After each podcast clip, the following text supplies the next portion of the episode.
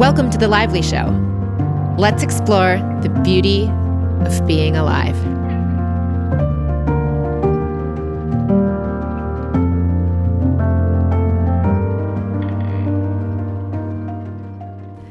Hello, my friends, and welcome to today's show. Today, I am going to be doing a classic, good old Q and A episode with you. I am so excited to do this. This is one of my favorite types of episodes to record for you. But along the way, we also have some interviews and guest episodes coming up. So there's going to be a nice little healthy mix of things for you. As I record this, it is a Friday midday. It's so cozy and quiet outside. There's a little bit of rain. It kind of feels a little gloomy, definitely not very summery weather at all, but it's kind of cozy and wonderful. And then tomorrow I head off to Lisbon for the weekend, which will be fun. My mind was thinking of Mallorca or Ibiza to go check out, but my inner voice picked Lisbon. So I was like, okay. My inner voice said, why not have homes around the world if you're not going to use them? So why not go to the place you feel so cozy and at home in as well? So going to have a few quick days there, see some friends, and just get some sunshine as the rain's coming to London over the weekend, as the flow has it, and just still awaiting my visa process to continue for the UK. So in the meantime, going to have a few days of sunshine and then I'll be back here in London. Along the way, we have two weeks before the start of our Sacred Month for the Self. Sacred Month for the Self is our new IVFT without the facilitator part. So, inner voice facilitator training, you may have heard of, or you might be an IVFT guide yourself. This Sacred Month for the Self is going to be a month long or five weeks total from July 31st through the end of August. It's going to happen really, yeah, obviously through the month of August, but Sacred Month for the Self is all about how to help people that may not be IVFT ready go deeper into themselves. Now, when I say IVFT ready, some people may go on to do IVFT after Sacred Month for the Self, and there are some graduates of IVFT that also want to join us for Sacred Month of the Self. So just know that this is a loose term being for those that haven't done or aren't looking to do IVFT. Some will go on to do it, and some already will have had done it. But this is going to be a deep, deep dive, giving the best of IVFT and why it's so life changing for those that do the training themselves, but without the facilitator part. So if you are wanting to go deeper into yourself and really take the time in this summer type of time frame, at least in the northern hemisphere, to go deep within yourself, or I guess in the southern hemisphere, yeah, in the winter to go deep within yourself, if that's something you're looking to do, we're so excited to work with you. We're going to have have cabins. We're calling this a little spiritual summer camp. I'm calling it a cloud camp now because it's technically not in person, it's in the clouds, it's in the digital space that we all live and co create in. So each group, we're going to have small groups just like we have for IVFT. Each IVFT group has a squad of four members. In the spiritual summer camp or sacred month for the self, there will be eight cabin mates and there'll be camp counselors, which are IVFT grads, assigned to those cabin mates of each cabin. And they'll be doing their own small group sessions every week of the month alongside me. So every week for those that join us, you'll have a call with me on the Mondays and then you'll have a cabin call with your cabin mates and your camp counselor on those same weeks as well. So there'll be 10 total calls. And then there's like something like 15 different free optional workshops or field trips, as we're calling them, that are hosted by IVFT grads as well. So there's a lot of content for you to dive into. You can take as much or as little of it as you have time for in the actual month of August. Everything's going to be recorded. So you can actually go back and dive in at your leisure afterwards as well. Okay, so that's happening. If you want to join us and it feels like a fit, you can go over to bellalively.com slash sacred month and you can sign up and join us there. People are already joining, which is so great. And the sooner you join, the sooner we could place you in a time zone of, uh, you know, the camp cabin thing. They're all going to be based on time zones that are best for the groups. So, joining sooner than later helps us put you in your most optimal time zone. So, anyways, let's dive into the Q&A now, and we're going to start with Emily Hardy Photography who said, "Thoughts on using inner voice to create your outer body? I've done the evergreen and body class probably 3 times. I still spiral. My body is clearly holding on to more weight than feels aligned. Will it just keep gaining until I'm happy with it? I feel like so many things are going on in my life right now that our stress is coming out in belly rolls. Well, that's interesting, right? To have the feeling like the stress is coming out in belly rolls is interesting that you think that that the fact that your mind has an association to that is a potential true thing that it might actually be doing that. For myself i think after all my nine years of eating issues and drama drama drama on that subject for my earlier part of my life i can say i had so many constricting and restricting mental beliefs on the subject of food that i think my body was always in a terrified state that i was going to put it into more chaos. And starve it even more or binge it even more so i think my body was definitely like, what is she going to do? What is she? We've got to hold on to this stuff. So, in case she does that whole starvation thing, she keeps thinking about, um, we have something to hold on to. So, it's interesting that you feel like your stress is coming out in belly rolls because that energy dynamic may not be untrue is basically what i'm saying. Um, if you have this set of kind of twisted energy around the subject and it's not flowing naturally and smoothly basically basically naturally and smoothly with food should be a 10 out of 10 enjoyment level no restriction but also no out of balance eating. And like i said i was totally out of balance for nine years half on the under eating side half on the overeating side. So i certainly know the situation all too well half a decade on both sides.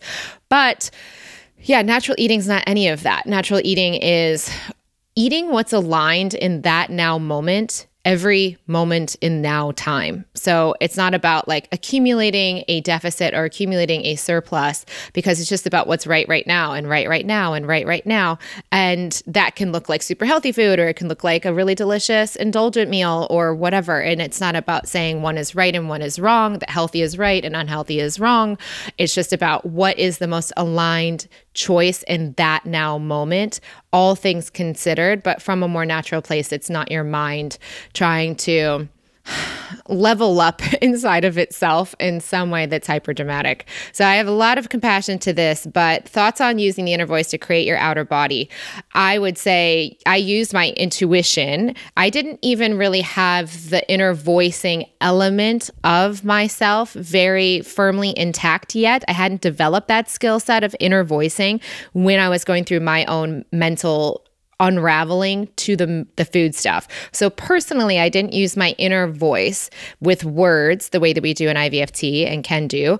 I was just using intuition in terms of what the body satisfaction felt. And that was actually huge for me to actually learn, do I know? And so I would say for Emily, do you know what satisfaction feels like in your body when it comes to food? Do you even know?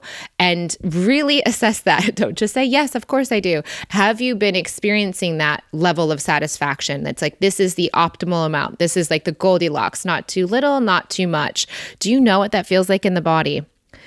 If you do, I didn't after nine years, by the way. I didn't even know what satisfaction was. I had to actually reteach myself how to feel what satisfaction felt like. After nine years under and overeating, I hadn't ever had satisfaction level eating for nine years. So I had to relearn what dissatisfaction in the body without the mind getting in the way even feel like. So I would actually really focus on that sense of satisfaction and optimalness. Like this is like the last perfect bite to eat can you? And it's not about being pedantic and like obsessive and like this is the one last and maybe I went two bites over. It's not about being measuring it in that kind of stupid way. It's just about recognizing what feels good. Like this is like the right moment to stop. This is the right moment to get off the wave when you're surfing. This is the right moment to wake up when your body's waking up. Can you sense that feeling of when it's time or can you feel the sense of like when it's the perfect time to go to bed? When you know you have or it's the time to go to the bathroom. There's these urges that we notice and adapt to our whole lives. But do you know the one about food? Do you know that feeling of when it's time to stop eating food or when it's time to start eating food from the body's natural rhythms?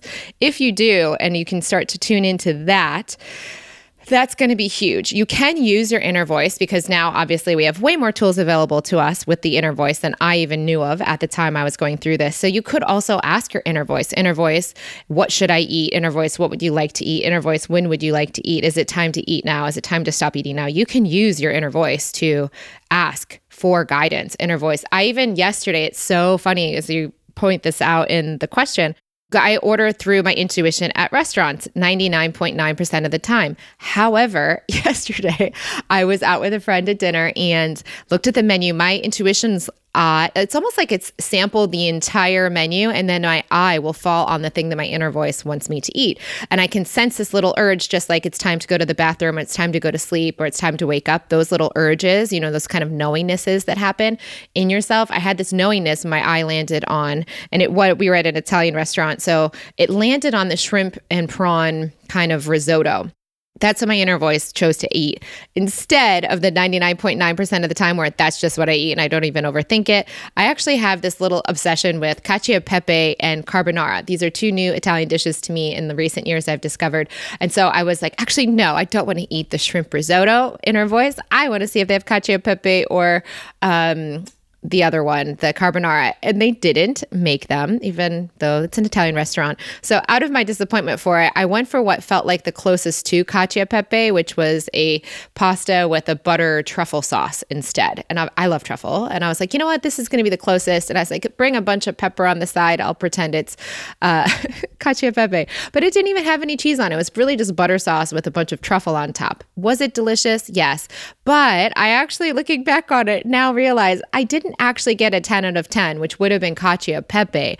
I got like an 7.8 out of 10 by getting the truffle pasta instead. I actually think the 10 out of 10 of the menu that was there would have been the shrimp and risotto pasta because I love prawns and I love the risotto. And that's always a classic thing. It's very light, body loves it. You know, that would have actually been the thing. The butter stuff was a bit heavier. I think my body would have enjoyed cheese sauce more than the butter sauce. So looking back on it, I know that my mind was like compromising to get its fix of cacio pepe without having it. And my intuition was right. Yet again, intuition with the win, but I didn't follow it in that 0.1% of the time, which is fine.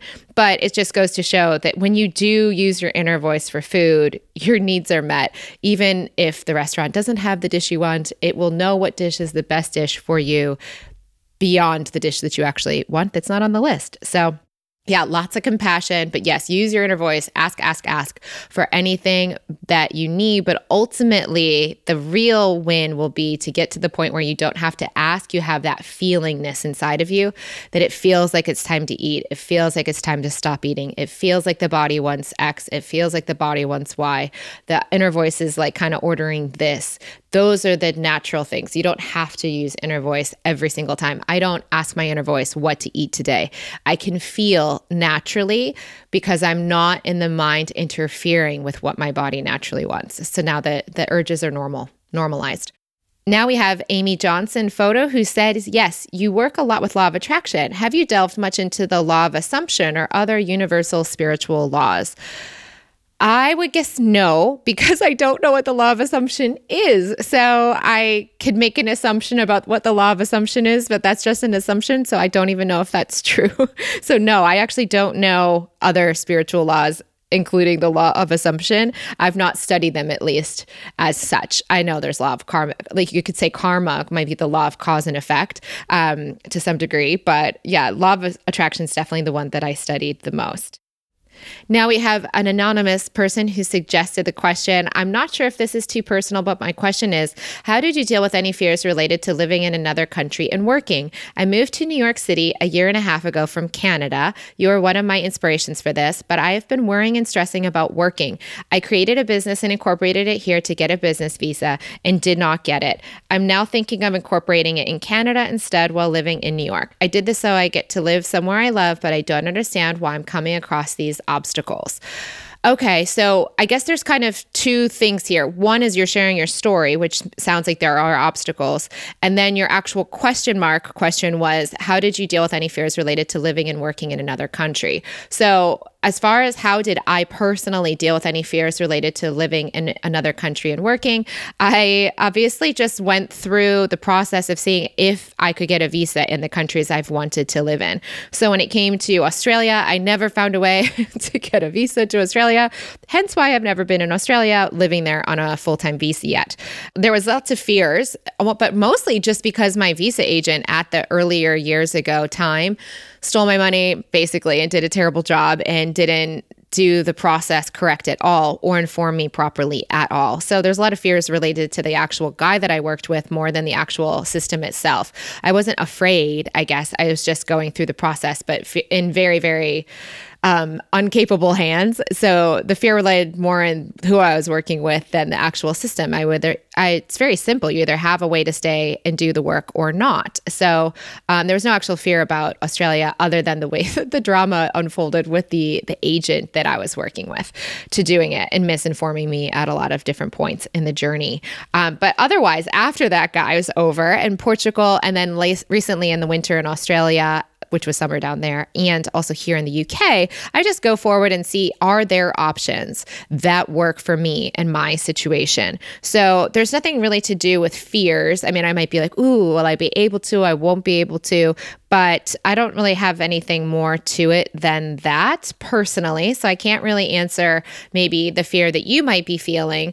As far as the fact that you personally had an experience where you created the business and then didn't get the visa, I would talk to your inner voice a lot and release any beanbags that come up ahead of time because there might be a lot of emotion on the subject already because there's a lot of fears probably. But ask getting out of the beanbags, getting those out of the way first, then ask your inner voice, inner voice, do you want me in the US right now? Yes or no? Why or why not, uh, sh- what happened about the visa and the business, why didn't that work out? Inner voice, do you want me to use it in Canada instead and stay in New York? Inner voice, am I not supposed to be in New York right now? Do you want me to be somewhere else right now? What would you like me to do right now, inner voice? Just ask a lot more questions to inner voice about what's happening and release the beanbags on top of the situation as it currently stands so that you're not being blocked by the emotions getting in the way of the clarity underneath those emotions. All right, now we have Felicity. And by the way, I want to say to that other question every place is not wrong or right. It's about those places being the right place for the right now moment. So, right now, New York might be correct for you, and then it might be Canada, and then it might be Portugal, and then it might be somewhere else, and then it might be New York again. It doesn't mean that New York always has to be right or is never right. I've wanted to move to Lisbon alone in 2016 into 2017, then let it go, then actually lived there easily, naturally, and fully in 2020 to 21 and to 22. I left. And I've thought three times about moving to London. This is the first time that seems to be going more, you know, right because the other two times I wasn't in the flow of my inner alignment to living here, even though I'd think about it the inner voice would redirect me to Portugal or to Detroit or somewhere else. And so Detroit wasn't right forever and it wasn't wrong forever. It was right for the time it was right. Australia, I've been many times, never got the full visa, but spent many, a lot of time there overall, though. I would say six months a year for three years and then three months last year. So it definitely feels like a, a beautiful space that I can call loosely home, even though I've never had a permanent visa there. I do have a deep connection to the country, to living there, to the places that I go there and the people that I love there. So it's uh, same now. The feelings are true to Portugal which I got to live in longer as well. So I don't know. I just say that just trust that like you're just about finding the right place for the right now moment and then flowing as you need to. Some inner voices will plant people in the same place for a very, very long time. And some of them become more nomadically gypsy like a little bit. Whether the minds want to or not is up to, you know, discretion. My mind never wanted to be as gypsy like as I've been, but I've been following my inner voice. So that and also the visa stuff not working out kind of like makes it even if my mind wants to go against my inner voice the visa stuff has stopped it from getting to override my inner voice and stay in one place my inner voice wouldn't want me to be for very long. So, uh, yeah, I don't know. I just have to say, I've really, really realized like London was not the right place in the earlier times that I thought about moving here but let's see how this goes. And Australia obviously was beautiful, but I was meant to have the experience I had in Portugal, my inner voice said. So anything before Portugal was never going to stay lasting, my inner voice said, because it was meant for me to go to Portugal and have that experience. Now it's much more open and free flowing in terms of where I go. But I was going to kind of mentally uh, whatever my mind wanted to do was going to kind of feel a little bit blocked until Portugal happened because it was meant to. It was a designed experience or a desired experience for my soul to have. And I'm so glad I had it now that I got to that. But I didn't know that Portugal wasn't, you know, 2016 wasn't the right time for Portugal. 2020 was the right time for Portugal. So those four years was just about being somewhere else until it was the right time to be in Portugal. And I can tell you for sure, I wouldn't have wanted to just sit looking back on what I did between 2016 and 2020. I would never want to have sat and just being in Portugal from 2016 to 2020. I think I would have been really bored in that period period versus the experiences that were so rich and so beautiful in so many other places in the world. And then when it was time to be in Portugal, I was in a more living sense. And then when it was time to leave Portugal, I left. And now I'm here for who knows how long. And now I've just kind of realized it's not always right. It's just what's right right now. And when it's not right anymore, it's not right anymore. And so you just have to go find the new right for the now moment. Okay, now we have Felicity A. Ryan who says you recently talked about releasing bean bags on certain parts of the body that you don't quote unquote like. Can you talk about how you do that if you're not feeling something there, like the belly? Usually a bean bag feels like a lump and I can name its size, but how would you release a bean bag that's not a similar feeling in that area? Well, I would say this your bean bags for the spots in your body. This came up in the Becoming Bella episode. So if you're curious and hear more about it, that's the episode where I talked about this. The essence of what I shared that she's speaking to was that I realized that one of the things when it comes to your body body image or aging can kind of kind of go in that category depending on how your mind's adjusting to aging. Um, looking in the mirror your mind can have judgments and assumptions preferences and reactions and emotions to things it sees in the mirror. Can like or dislike things. And so when it comes to the disliking of things i shared about how my butt was something when years ago i didn't like looking at and i kind of ignored and pretended wasn't there in a way. And again more details in the Be- becoming bella episode but I eventually realized that you could just stare in the mirror and whatever you're having an emotional reaction to in the mirror, was whether it's crow's feet, fine lines, whether it's your cellulite, whether it's your belly, whatever it is, I don't care, your your toes, your eyeballs, whatever your mind might have a reaction to in your physical form, you can beanbag the dislike of those parts of your body. Does that make sense? So your eyes are your eyes, your toes are your toes, your butt is your butt, your cellulite's your cellulite right now but your emotional reactivity to those objects doesn't need to be there. Isn't that amazing? So you can beanbag those emotional reactions that you don't like and dissolve them away so that then your butt is just your butt.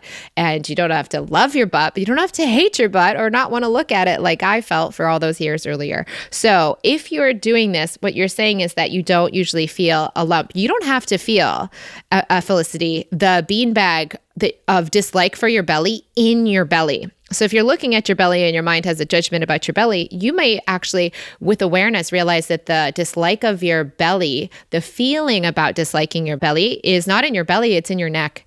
The beanbag might feel like a watermelon in your neck when it comes to the dislike of your belly. Or if you look at your kneecaps, I'm just making stuff up. If you look at your kneecaps and you don't like your kneecaps, you might not feel the dislike for your kneecaps or judgment and shame or guilt in your kneecaps. You might feel them in your shoulders and it might be in your upper right shoulder. So definitely don't associate the location of emotional beanbags to the locations of where those things are. Like if you don't like your saggy skin on your neck, you may not have that judgment to the saggy skin on the neck in your neck. It might be in like behind your head.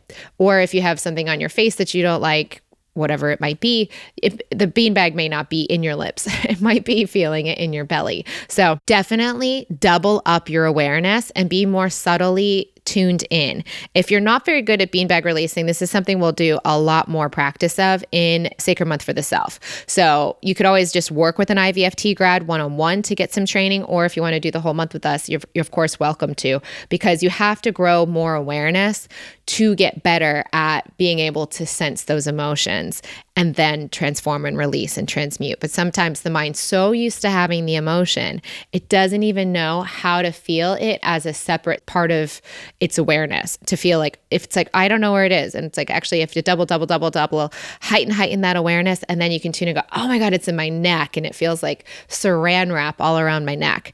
But it's the mind can often be so used to having these feelings inside of itself that it can't even differentiate that it's the saran wrap feeling around the neck. So that awareness needs to grow uh, with practice and time. And releasing other beanbags, I think, also is a part of that help as well. Okay, now we have Nicole Roslin who said, "We'd love to hear what's a typical day in the life for you. Wake up, time, meals, movement, friend time, all of it. Well, there's no at all typical day because each season of my life, and they're not even divided by like weather seasons. It could be the part of the world I've been in or the season within that part of the world that I've been in. There's kind of like, and even in the week, there's just really no typical thing. But I would say lately I've been having a lot of past lives come in, which have been fascinating, draining, exhausting, liberating, all of the things. That's all I can say about the past life stuff. Um, basically, if you're like, what is she talking about? So I years ago would have been completely I don't know, clueless about past lives or whether I even believed in them. And in the last year, especially in the last year, I have probably encountered, I don't know, about 15 of them now. In my own awareness, as your awareness grows to things like beanbags, you can also grow into awareness to other things like past lives. And I was like, okay. So I before was very hesitant to believe in past lives because I wasn't ready to interact with them. But as I was becoming more aware to interact with them, the awareness of them became more present in my this frame of reality, or I call it like browser tabs. So each of the past lives are like different browser tabs on the Chrome of my soul. If Chrome is the soul, all these browser tabs, all these parallel lives or, you know, simultaneous lives happening in different tabs that have a sense of a timeline, but could be happening at the same time. And so as my inner voice says, I'm getting thinner and thinner and thinner, what that means is my awareness that I am is getting thinner and thinner. So I'm not so blocky and chunky and, and kind of like trapped into my browser tab only, the thinness of my awareness is, I think of thinness of the awareness when it shows me it, is what it's saying. It's kind of like I'm becoming more and more spacious and light and airy like smoke or like vapor or like a cloud. So becoming thinner and thinner and thinner. Instead of being like a rock, I'm becoming like a cloud. And that kind of thinness from a rock that's not very thin, it's very heavy and dense. I'm becoming very uh, ethereal and light and thin, that thinness of the cloud, you could say that I my awareness is becoming in this browser tabs, starting to almost is feeling into the tabs around it. Does that make sense? So the awareness that I am is becoming aware of these other tabs that when I was more like a rock in this reality, I wasn't dealing with other lives because I couldn't even feel them. It was they might have been impacting me, but the awareness that I had wasn't enough to actually do anything about what was happening in the other frames. Now, anyways, that'll be another episode. I'll go into that more when I feel like it's the time to share. But I, for now, in this moment, I have to say, as far as like what's my typical day in the life for me, it depends if there's a past life thing coming in. What'll often happen is that scenes will start to play out in my life here that actually relate to another past life situation in another browser tab. And it's really weird because the situations don't usually make sense eh, completely to my reality here. But in having scenarios that trigger scenarios that feel like the other tabs experience. I start to feel those beanbags the other tab is having, and then I can help them integrate, release, and move on. That's really true. That's really weird to say and also truly true. And I can totally understand people might think I'm crazy for saying that, but that's truly been my experience. Uh, so those have been quite hectic depending on the life that I'm integrating and helping. So that's happening, but it depends. Each life has got totally different storylines. So there are different things coming up that would have in my daily life an impact. Um, but as far as like my normal life, when past life stuff's not bothering me or coming into this reality, I wake up whenever I wake up. Um, often, naturally, that tends to be around like 727. I'll probably look at my phone for the first time to see what time it is. And then by around 8, 8 eight eight usually. I like the the feeling of waking up and getting out of bed feels nice. Um, I've recently this summer been going out with my friend Dee Dee quite a bit. It's been so fun. We've had so much fun. Dee Dee and I are just traveling around the city, going to beautiful bars and restaurants, looking beautiful, meeting different people in in just like spontaneous real time moments. I'm not dating in any uh, like online app way. No way. I did no way, Jose. I did that six years, and I feel like I've gotten my fill of online dating. But going out with a dear friend and looking beautiful and going to beautiful restaurants and bars is quite fun. And we've been meeting quite a few different people through the journey of that too. Nobody that's you know I'm not dating anyone specific, but it's been fun to meet people organically and in the now moment in that way. So we go out. Uh, I would say like a few days of the week, not too many, but just a few that work out for us to do with our schedules. I also have been doing welling and awarefulness calls on Tuesday nights. So I've been doing those for the last several months. I also love watching fashion YouTube videos. I love doing Pilates twice a week. Reformer Pilates is my favorite workout. I love walking. So I walk often, at least usually 10,000 steps, but often like over 20,000 to up to 30,000 steps a day. If the weather's nice, I walk over from where I'm staying in southwest yeah, Southwest London, all the way up over to Mayfair, Regent Street, that kind of thing. I love walking through Hyde Park as much as possible. So, whenever possible, I love if I'm going to walk up to Notting Hill, love it because I get to walk through Hyde Park. If I, and even Chelsea, it's not that far from me. So, walking over there is also beautiful to do. So, yeah, those are just lots of walking, um, lots of time with myself, uh, time with Dee Dee, and socializing when we go out if we end up chatting with people, as we do. And, that's kind of my friend time for the most part. I talk to Jess in Detroit, who you guys met on the show, still almost every other day, or every day, or at least usually every other day. If we go two days without talking, it's really weird. So we talk for a few hours, usually while I'm walking somewhere and she's getting up for her day in the US. Um, meals are just usually I'll have Uber Eats a few nights a week, which is typically poke as my go to order. I also like ordering sushi and uh, veggie burgers, like uh, usually like once a week, maybe not lately, but in the past when I was a little slower and we were, it's not a summary, I was getting like a veggie burger once a week, which I really enjoy. Um, I read my cat books and I don't know, there's a lot of uh, Bella Vita time as well. So going inward too. I love going inward. So fun. Okay, now we have Global Wine Collective who says, Hi Bella, questions for your upcoming podcast. Does Abraham Hicks ever talk about anything like emotional beanbag release? I've only ever heard them talk about not focusing on things that don't feel good. But of course, you have listened to them a lot more than I have. Just curious about their take on this. And if they don't address it, why do you think that is? And part two, do other modalities also release beanbags like Reiki, RTT, tapping, EFT, etc.? Are they as effective or would you turn to one versus another. Okay, so I would say, as far as the Abraham question, do they ever talk about like emo- releasing emotional beanbags? What they do say is that anything that's in your reality right now that is resisting something, if there's resistance in your reality, which is a beanbag basically, they do talk about distracting you from it. I find it's a whack a mole situation. Personally, I'm more of an Eckhart Tolleist, I guess you could say, on the subject of um, turning your awareness into it so that it transmutes that thing back into pure awareness. I'm more about the magic eraser. The magic eraser being the pure awareness transmuting trauma and resistance back to its pure state, which is not traumatic anymore, and releasing it from that trapped energy state.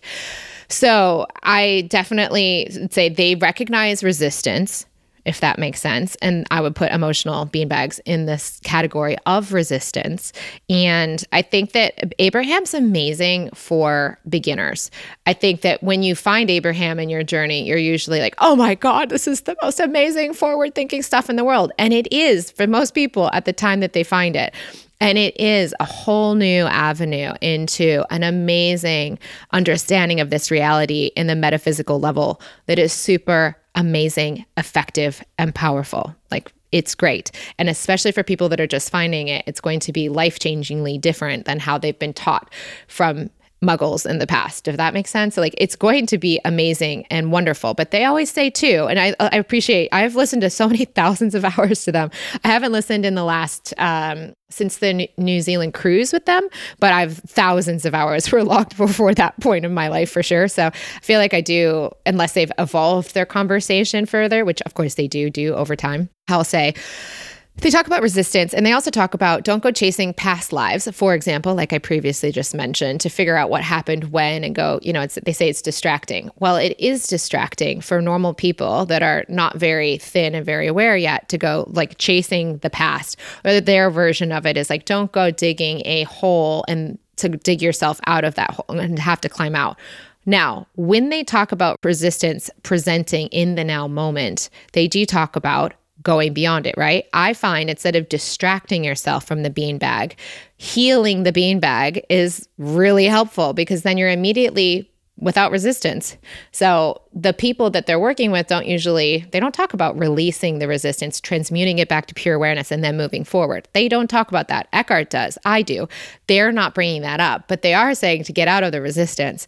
I just say instead of distracting yourself from the bullet hole in your arm. Let's heal the bullet hole in your arm. Let's stitch it up and let's get that body healed so that you don't have to just distract yourself from the pain of the bullet in your shoulder by thinking of something more pleasant.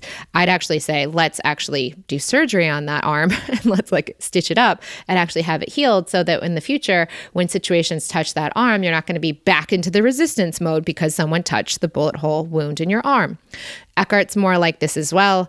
Um, they always say also that they're not the only teachers or the most forward teachers only. Does this make sense? So they're the right people for the right entities, for the right souls at the right time, but they are not the end all be all, and they are not the only and the most advanced that there is. They are just a part of it. I always think of them as the mechanics of the universe. Everything they're saying is completely vibrationally accurate. However, when it comes to more awareness within an individual beyond just like what's my emotion and is it high and is it low and how do I cultivate appreciation and how do I, you know, find alignment and how do I learn to be selfish again and not feel bad about that. Once you get those basic human misunderstandings corrected, then your awareness is growing and then you're like, okay, well, this resistance stuff that they talk about constantly keeps happening. How do I just stop having so much resistance? Oh, transmute it back to pure awareness. That's beanbag releasing. Or, like you mentioned, uh, other things can help with that too. But for me, the be- uh, beanbag releasing obviously is my preference. It's what my soul gave me to give to the world.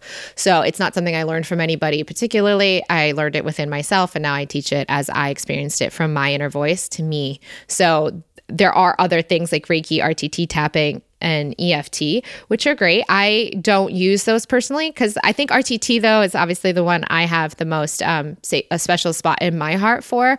I love hypnosis and using it in powerful, positive ways to help people, especially beginner people that may not be ready or able to do beanbag releasing very directly.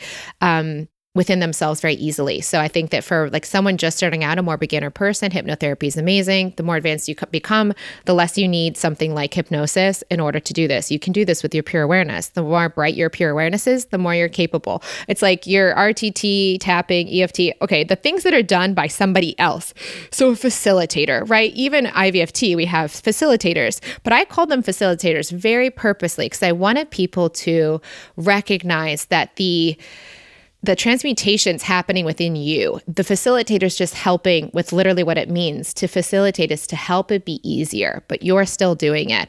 And obviously, the hypnosis, there's a practitioner that the therapist, but the person that's in the therapy is the one that's got to do it, but it's harder to do RTT on yourself, for example, unless you're an RTT therapist. So I love those modalities that have extra help for the beginning, but even IVFT is designed to just teach you those tricks so that you can go fishing on your own. The idea is that you don't always have to have your IVFT you know, facilitator with you as you're going into your inner voice or releasing your emotions. So we're teaching you, we're making it easier to start. But after that, the idea is you do it directly, authentically, spontaneously on your own in the now moment. To me, that's like walking versus having a pram or a stroller. So instead of someone pushing you, which is like when you're really little and you need to go from point A to point B, having a stroller is a really helpful thing and it's effective. But as you grow up, as little kids get older, they don't want to be in the stroller anymore. They want to walk like the big kids do. And so that walking, just like the therapist doing the therapy, you know, is like when you're growing into this spiritual awareness and this emotional understanding, you can actually do it directly. And like I said, now these, uh, as far as Abraham going back to the past lives thing, they say don't go chasing around. I'm not going chasing around and looking for anything. They're coming to me and coming into my awareness, and my inner voice is showing me that it's wanting me to help them. So it's not something I'm going back to the past to go find. I'm trying to live my now moment very peacefully. and as I do so, there is the process unfolding within me from my inner voice that wants to help resolve those other tabs that are in trauma. It's fascinating. I didn't expect it. I wasn't looking for it, but here I am doing what my inner voice is guiding me in this phase of life to do. I hope that it's not as heavily influencing my life in the future as it is or has been in the last year, but that said, I'm just going with the flow of my inner voice and trusting that I'm in the right place at the right time. And it says it won't always feel this intense. So I'm like, great. That's helpful. Hopefully, it's over sooner than later from my mind's point of view, but you know, it is what it is. So, um, they i'm not going back to the past to find something but i have to say when these things are resolved there are some fascinating transmutations happening within my own energy and understanding of things and also i've been finding it a hyper helpful tool for the clients i've been working with in welling and awarefulness especially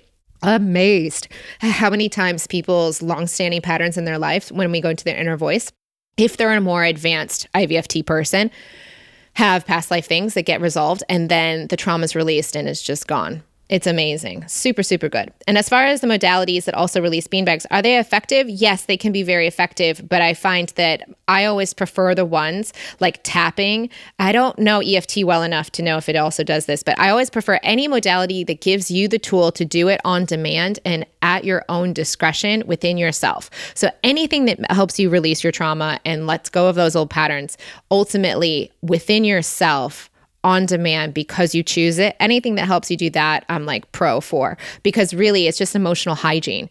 If it does help you wash your own body in the shower and you don't need a nurse to sponge bath you, basically, you don't need a therapist on the outside to be the way that this happens for you. Those types of tools that naturally use your awareness and your breath and your body in a sober state, that's my favorite stuff. That's the stuff that helps you keep um, staying clear now and every point going forward into your future and really helping you do your natural design thing thing, which is to be awareness and to transmute your emotions with your awareness. So, yes, but I do recognize, as I said, anything with the therapist is great for those who are beginners, especially, or when there's super, super, super deep traumas that they haven't really found their way through, that can be a really great starting point. But it's not that everyone stays with, you know, an RTT therapist the rest of their life because they can't release their own emotions on their own. Okay, so now we have oh we have Madison who says I had a story about my Lisbon cute tour since I'm going on tomorrow for the weekend. I've shared it. She goes Lisbon was such a special place in my heart after visiting last year and doing lots of the cute tour. I dream of a Mila Cafe in Comporta often. Oh, that's so cute. Yeah, Anyways, let's move into the next question. Now we have Emily Gifford. Random question. I'm curious if you have a house cleaner or do you choose to do your own cleaning?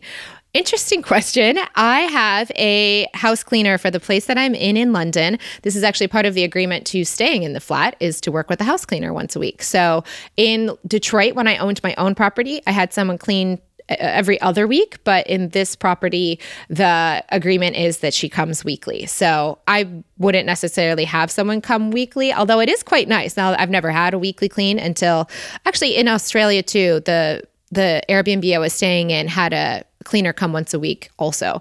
It's very nice. Uh, it's wonderful actually. But in Detroit and in Michigan when I was younger, it was usually every other week is what I had. Now we have an anonymous question who said thoughts on why humans feel envy and how to flow with it. Okay, so Anonymous is asking thoughts on why we feel envy.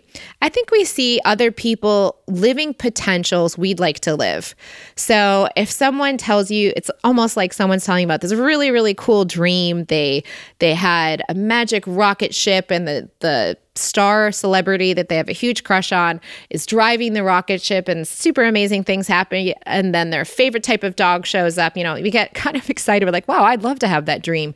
sounds amazing and maybe you tweak a few things about it, but you're like, otherwise, that's like a really cool dream and separation to have.